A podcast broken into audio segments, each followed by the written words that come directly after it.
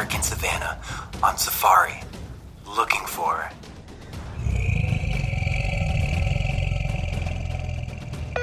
Mike, is that a lion stalking us? I think it's something much scarier. It's a search term report, and someone has keywords with 150% ACOS.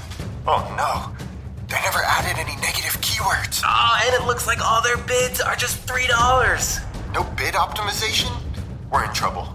We need to do something about this giant ACOS, but I don't know if we can do it alone. Oh no, it's the Ad Badger! Should we run? No. The Ad Badger can save us. He'll rip that high ACOS to shreds with bid optimization and negative keywords.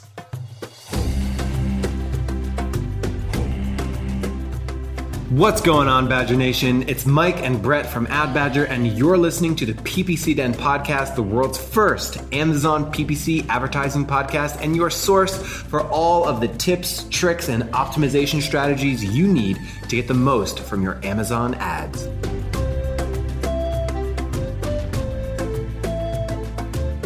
What is going on, everybody out there in Badger Nation? I am personally excited over this episode. You may notice a different setup right now if you're watching this podcast. And if you're listening to it, it's also something different too. Today is a special day because we have our first guest that we've ever had on the PPC Den podcast.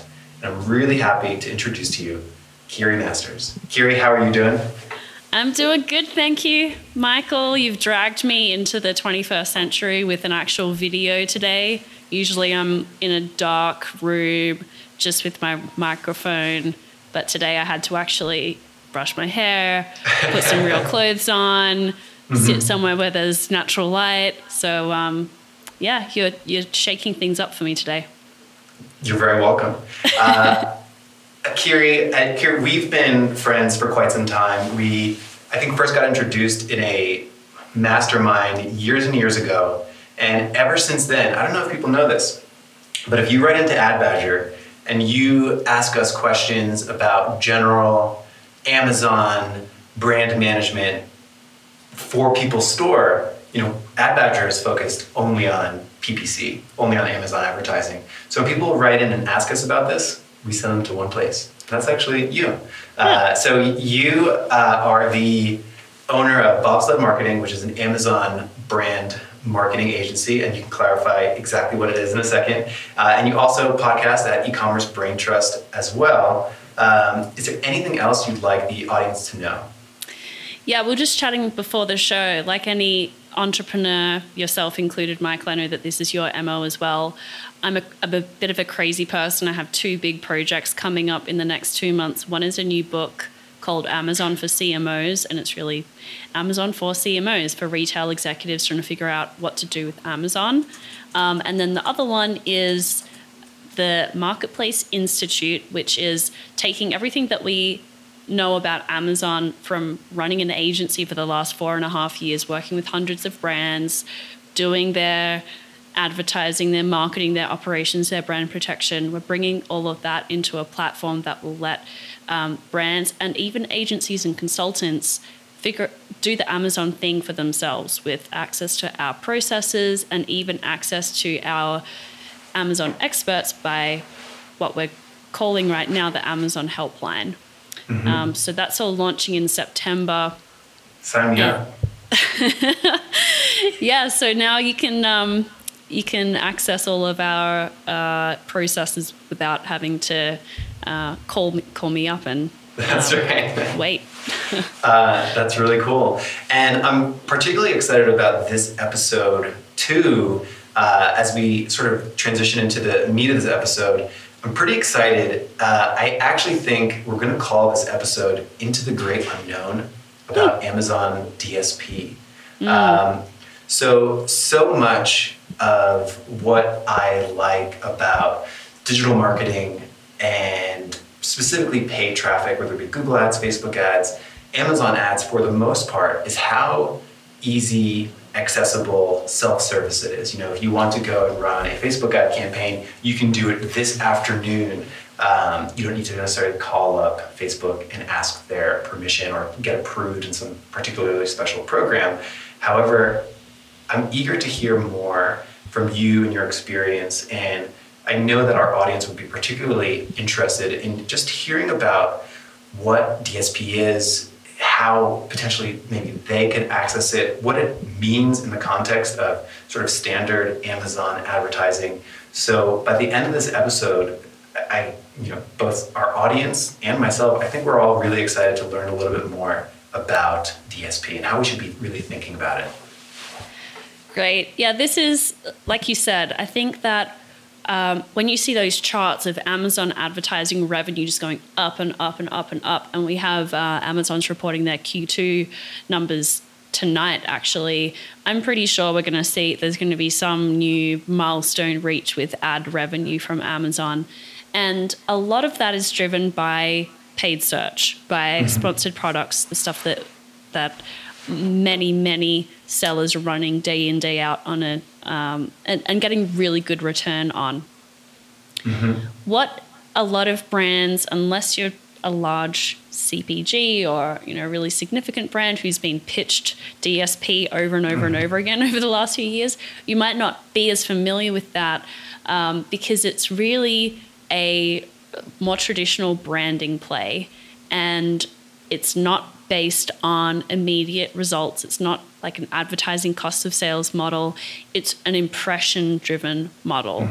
And that's why there's not so much awareness of it at the smaller end of town, because if you're a small business, let's say like under 10 million in revenue, you're going to be really focused on driving a return on any advertising that you do. Whereas big companies, they need to have that down as well. They need to have that direct response marketing channel going, but then they also need to be driving top of funnel awareness, brand awareness, product awareness through different types of media channels. And Amazon DSP is emerging as a really compelling media channel.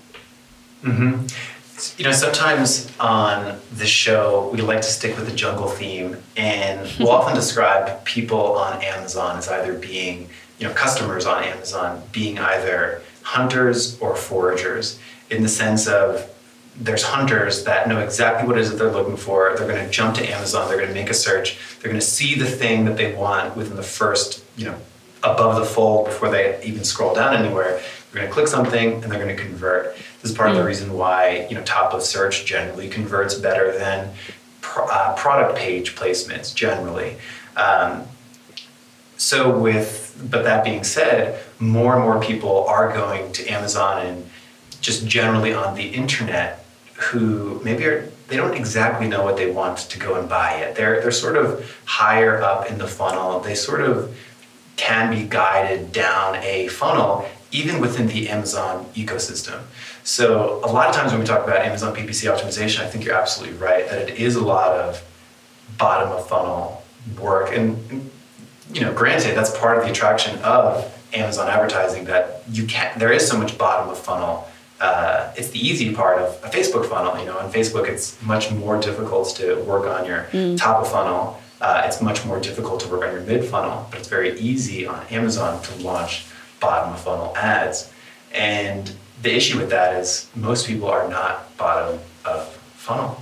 So being able to tap into the top of funnel with a DSP, I think is really, really valuable. So first and foremost, let's start with some definitions, because I know Amazon is constantly changing up their terminology. You almost need like a whiteboard just to remember what Amazon's calling their ad products on any given week.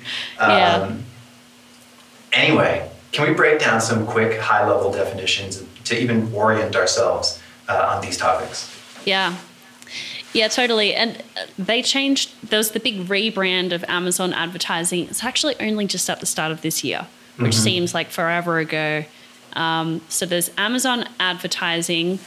And there is what previously used to be called AAP, Amazon Advertising Platform, and there was the Amazon Media Group. These were at least known mostly to people outside of Amazon as the display offering, which is what we're talking about today. Media display, ads on Forbes, ads, you know, like video ads, things like that, ads on a Kindle, ads on a Fire TV, everything that is not paid search. Mm-hmm. Because that was starting to get very confusing. I think that they made the right move, which is to rebrand that as DSP, mm-hmm. which is demand side platform. So mm-hmm. if you know, in traditional media, you've got the publisher, mm-hmm. which might be Forbes.com, mm-hmm. my favorite news outlet, mm-hmm. The publisher, and then you've got the demand side, which is the advertiser side. So that's why it's called demand side platform. It's a term that's pretty commonly used in media buying. Mm-hmm.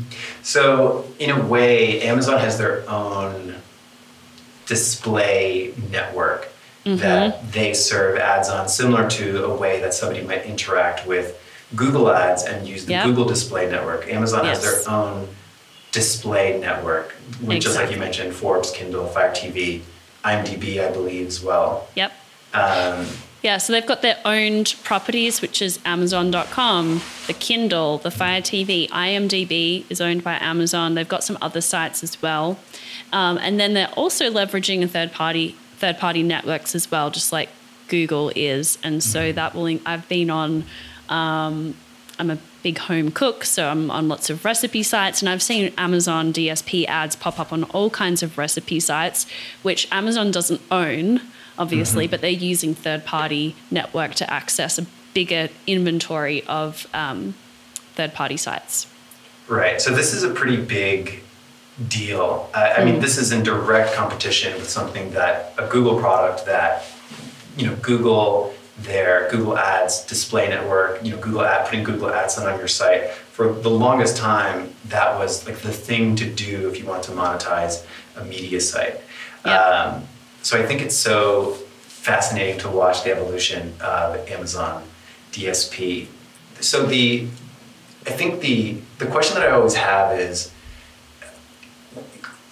why do you think that so far DSP has been some kind of walled garden in the sense that it's not self-service? I think the number that I see sometimes is like, after an advertiser is spending about $35,000 a month on their sort mm-hmm. of normal advertising, they'll get a phone call, say, yeah. hey, why don't you guys do DSP? Yeah. Tell me why you think that is an occurrence. Because this means even super duper large brands that are just entering Amazon may not even get that call until they start their normal, you know, sell their normal, you know, sponsored products, sponsored brand ads. I'm curious why you think that there is that ramp up. It's because it's not as, it can't be scaled in the same way as paid search. Mm-hmm. There's still things that need to be handled by an account manager. Mm-hmm. So with sponsored products, it's like you set your bids, you set your budget, put in your keywords. It's all done by you. There's no one at Amazon doing anything. With DSP, there's still, I think ultimately they want to scale it. I mean, why wouldn't they? It's just so profitable for them. Mm-hmm. But there is still, it is still quite a traditional type of advertising. There needs to be checks and balances in place. As an agency, we run DSP campaigns for some of our clients, and we have an account manager who manages our agency relationship and some others, and we still need to go to him to say, can you turn this on? Mm-hmm. We're ready to launch this campaign. Can you initiate it? Mm-hmm. There's still a lot of manual intervention. So it's just not possible for Amazon to scale. And therefore, like you said, they have sort of a minimum spend requirement where if you're an agency, you have to have you have to be spending over a certain amount every month for them to support you. Mm-hmm. And then if you're an individual advertiser, you also need to commit a certain amount to be able to be onboarded onto that platform and be managed, because it's just there's a lot more overhead associated with this than a sponsored products kind of operation. Mm-hmm. So yeah, so there are plenty of listeners out there that are in that spend range. Mm-hmm. And when I talk to some of them, sometimes they're very skeptical of the DSP phone call. That, you know, where they'll often turn to us and they'll say, hey, we just got this phone call from Amazon. Yeah. They want us to run this new ad type, this DSP type thing. They say that it has access to ads that we currently don't have access to. Yeah. How should a company who's in that range start approaching that decision-making process? Should they be taking budget away from their normal sponsored products, sponsored brands, ads inside normal campaigns? Should they reallocate brand new budget for this? What kinds of returns should they be expecting? So I'm just curious, or I mean, what KPI should they even measure that by? I'm just curious, what is the starting conversation that companies need to have when they do get that phone call?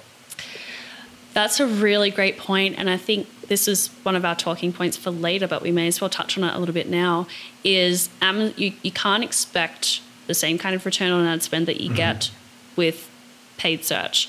It is a completely different animal, and I think that this is where a couple of years ago Amazon's DSP sales team was quite aggressive in going out and trying to acquire new brands to come onto their platform. And I believe that they burnt a few bridges because they aggressively promoted this to brands that had never done brand advertising before. They'd never done any display advertising before. They'd never purchased media before. And so these brands who were used to the great return on ad spend that you can get with sponsored products, we're expecting immediate returns, and that's just not how this works. So the first thing to recognize is that this is brand marketing, and the metrics that you're using and your expectations need to be completely different. Right. Yeah. So in that case, it does not make sense to take budget away from, you know, your bottom of funnel, your deep funnel, search marketing on Amazon. It doesn't make sense to reallocate funds from there over to DSP. It seems like it's a brand new part of the funnel, a sort of a new channel that they have yet to tap into. So I know that, you know, it's very normal, you know, if anyone has run Facebook ads, to have a top of funnel awareness campaign that's maybe a video and where you don't expect any commercial impact yet, where you're just trying to get people to become aware, to watch the video, and then later you can retarget them and then expect a commercial return. So is that sort of how people should be thinking about these DSP ads? Yeah. Well, let's take a second and talk about the funnel here, because there's there's a few different use cases for this, and the cool thing about DSP is that there are different targeting types and placements that, like you said, you just don't get with sponsored products. So at the very top of the funnel with the awareness segment, what Amazon has, of course, is millions and millions of data points about hundreds of millions of shoppers and what they looked for, what they added to their cart, what they didn't buy, what's on their wish list, what they did buy, how frequently they buy it. Who are they buying for? Are they buying gifts? Are they buying things for kids? Do they have pets in their house? They know so much about our households and what they're spending money on. So what they're able to glean from me and my shopping behavior is, I like cooking. I have a toddler at home. I have a cat. I'm married. I'm in this age bracket. All of my interests. So they're able to know that they're able to start targeting me with things like kitchen appliances and kids' clothing and stuff like that, because they know that I'm in this demographic segment. I have these interests. I have these psychographic qualities. And so from an awareness standpoint, if you're a kitchen appliance manufacturer, then you want to be able to start targeting people like me for your new sous vide machine or whatever. So Amazon has assembled not just demographics, which you can get with any advertising platform, but psychographics.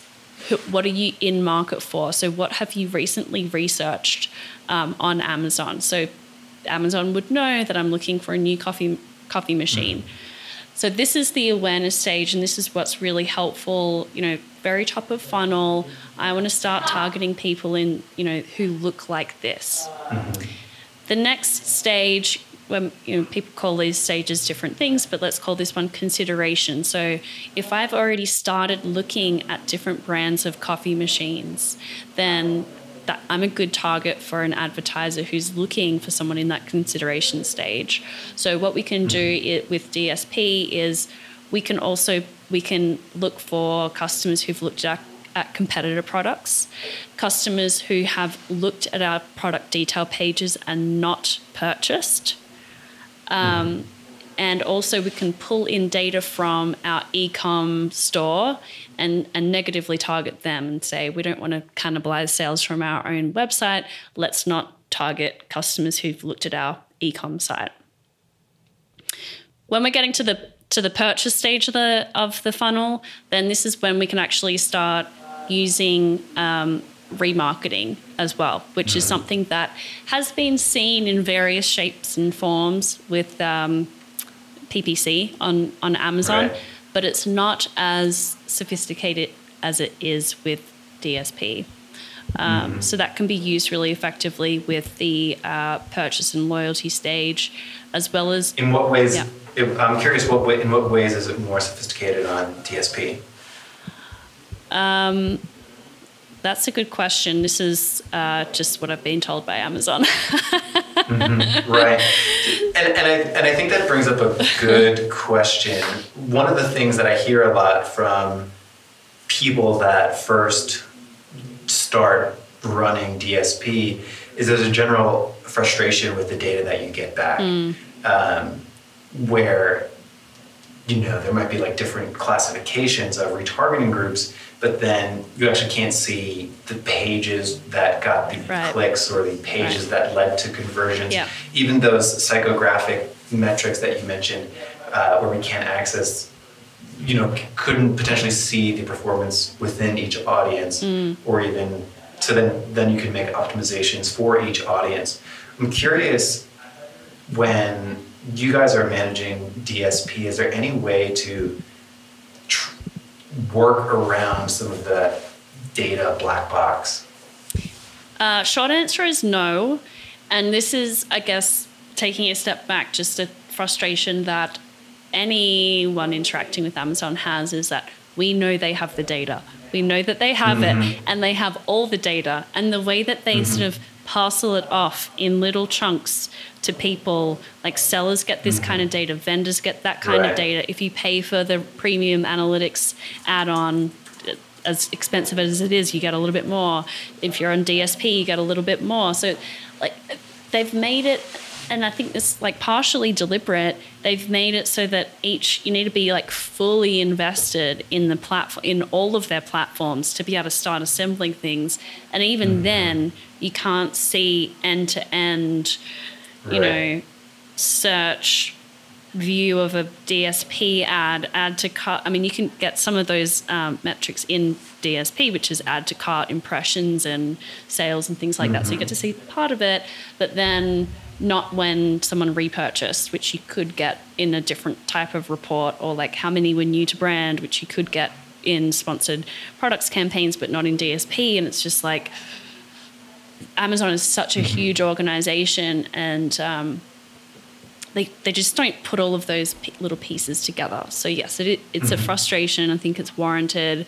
I think that they do want to give us data to the extent that it will get advertisers to spend more money.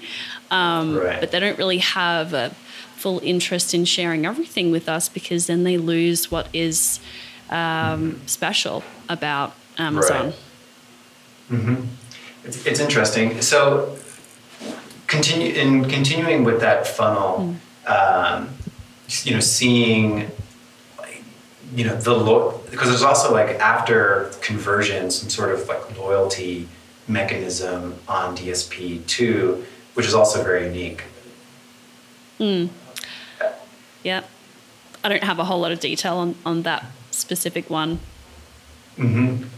So I guess in terms of the silver lining here, because for me, who hasn't done much with DSP, oftentimes as someone who's sort of like down in the wall optimizing, maybe I'm thinking about this the wrong way. Perhaps for sure I am. What is sort of the silver lining here for DSP? Like, sure, you might not be able to get all the data that you might expect. Sure, maybe the data is going to be obfuscated from you. Yep. But where's the silver lining here? Because there has to be reasons to continue to do it. Otherwise, DSP would not be a thing. Yep. So really, how should we be thinking of this? Yeah. Like, yes, there's black boxes of data. Yes, we won't be able to optimize it the exact same way that we can optimize sponsored products. Mm-hmm. Let's talk about silver linings here. Yeah, well, the big silver line, and I think we've talked about some of the negatives. There's still a lot of positives if you have the right kind of goals, the right expectations, and a willingness to sort of see it for what it is. One is you're getting access to customers who are really good candidates for your products potentially, right? And you're just not going to be able to get this kind of targeting anywhere else online or in real life as well. Nowhere else on the web can you target someone who is definitely researching your competitors' products, definitely in market to buy a coffee machine. Like Amazon has a data set that no one else has. And the only way that you can access it is through DSP. So that's one thing, is that... if you're a really big company, and in my book, which I co-authored, by the way, it wasn't just me, my co-author interviewed the CMO of Mitsubishi, and they are using Amazon DSP. They don't sell cars on Amazon yet. They might soon. Right. But they, for Mitsubishi, they know that they can target very specific psychographic and demographic customers on Amazon through the different platforms, Fire TV and things like that. So they're using Amazon DSP because they're a huge brand and they divvy up their brand spend in a way that means we're gonna come across the people that we want to target here. So that's one thing, and I think from Amazon's own marketing initiatives, they are talking about how when used together, DSP and paid search can be particularly effective. So I just want to pull that stat up because I think if you take it at face value, it is pretty compelling. They say that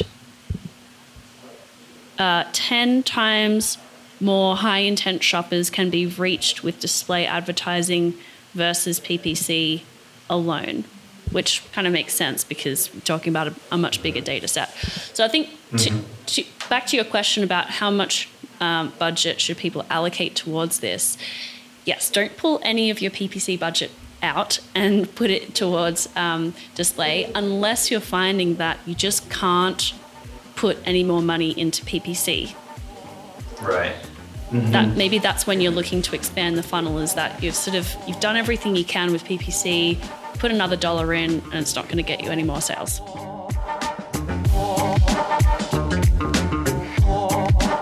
Hey everybody, it's Mike here. Thank you so much for listening to our podcast. And as some of you may already know, the podcast isn't all that we do when it comes to Amazon. We actually spend the majority of our day working on building the best Amazon advertising tool we possibly can to help automate a lot of the concepts that we discuss during the show. Yep, and we appreciate you as listeners. We'd love your feedback about our app. And if you're interested in giving our free trial a shot, just head on over to adbadger.com/podcastdeal. That's adbadger.com/podcastdeal. Thank you so much for the support, guys. We really do appreciate you, and we'll see you next episode.